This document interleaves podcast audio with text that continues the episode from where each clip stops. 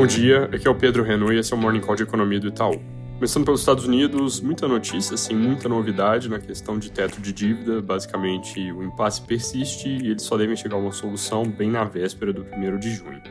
Ontem saíram PMIs que vieram com resultado misto, queda na indústria de 50,2 pontos para 48,5, mas alta em serviços de 53,6 para 55,1 pontos, então um agregado ainda forte. Hoje o destaque deve ser a ata da última reunião do FOMC, que sai no meio da tarde, onde a gente espera ler que houve divisão dentro do comitê, com alguns membros considerando pausar a alta de juros em maio, enquanto a maioria ainda preferiu continuar com o movimento. Sobre próximos passos, devem afirmar que a maioria não espera altas adicionais em linha com o que o Powell já sinalizou. Antes da ata tem fala do Waller às 1h10, bom acompanhar.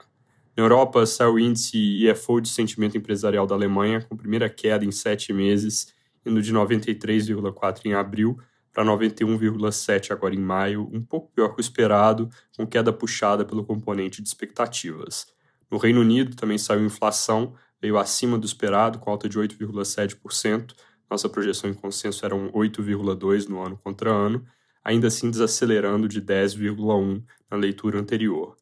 Importante destacar que boa parte dessa surpresa veio do núcleo de inflação, que subiu 6,8% ano contra ano, contra a expectativa de 6,2% e acelerando, vindo desse mesmo patamar, 6,2%. É, a queda né, na inflação cheia veio por efeito base em preços de energia, mas essa leitura forte do núcleo subindo bastante descola da desinflação de bens que a gente tem visto em outros países, chama atenção.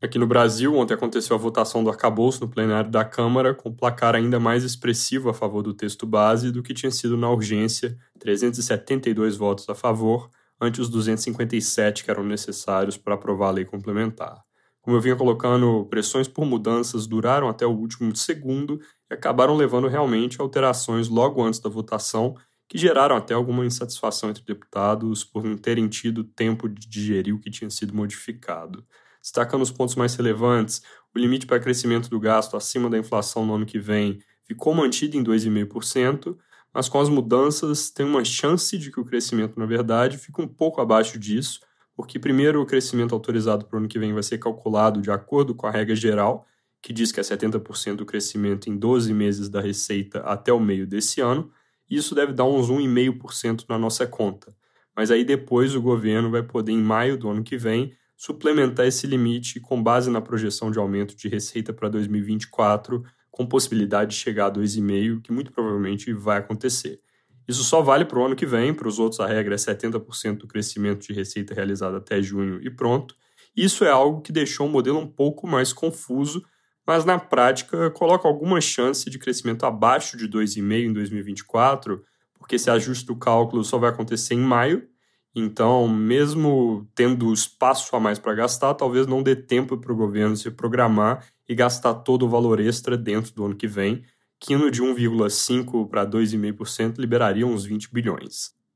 Fora esse ponto, as outras mudanças foram mais pontuais, trouxeram na nossa leitura um pouco mais de impositividade para a lei, por exemplo, proibindo excluir qualquer tipo de despesa da meta de resultado primário, que é basicamente o que se chamou de pedalada no passado. O ministro da Fazenda vai ter que fazer audiência na Comissão Mista de Orçamento em fevereiro, maio e setembro de cada ano para avaliar o cumprimento das metas de primário e da trajetória de dívida. Fundeb acabou dentro do teto, mas deram um jeitinho do crescimento dele nos próximos anos, não ocupar o espaço de outras despesas. Hoje a Câmara ainda precisa votar quatro destaques, pedidos de mudança no texto colocados pelo PL. Acabada essa parte, o texto segue para o Senado e aí a página dos deputados deve virar para a reforma tributária.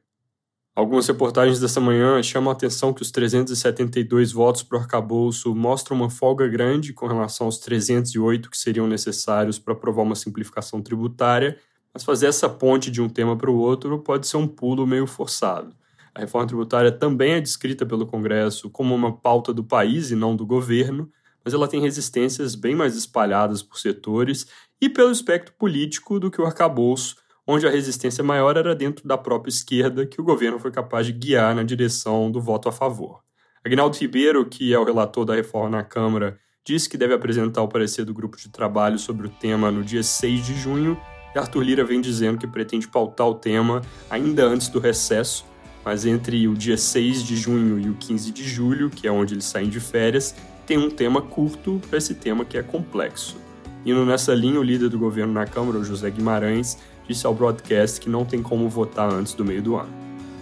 É isso por hoje, bom dia!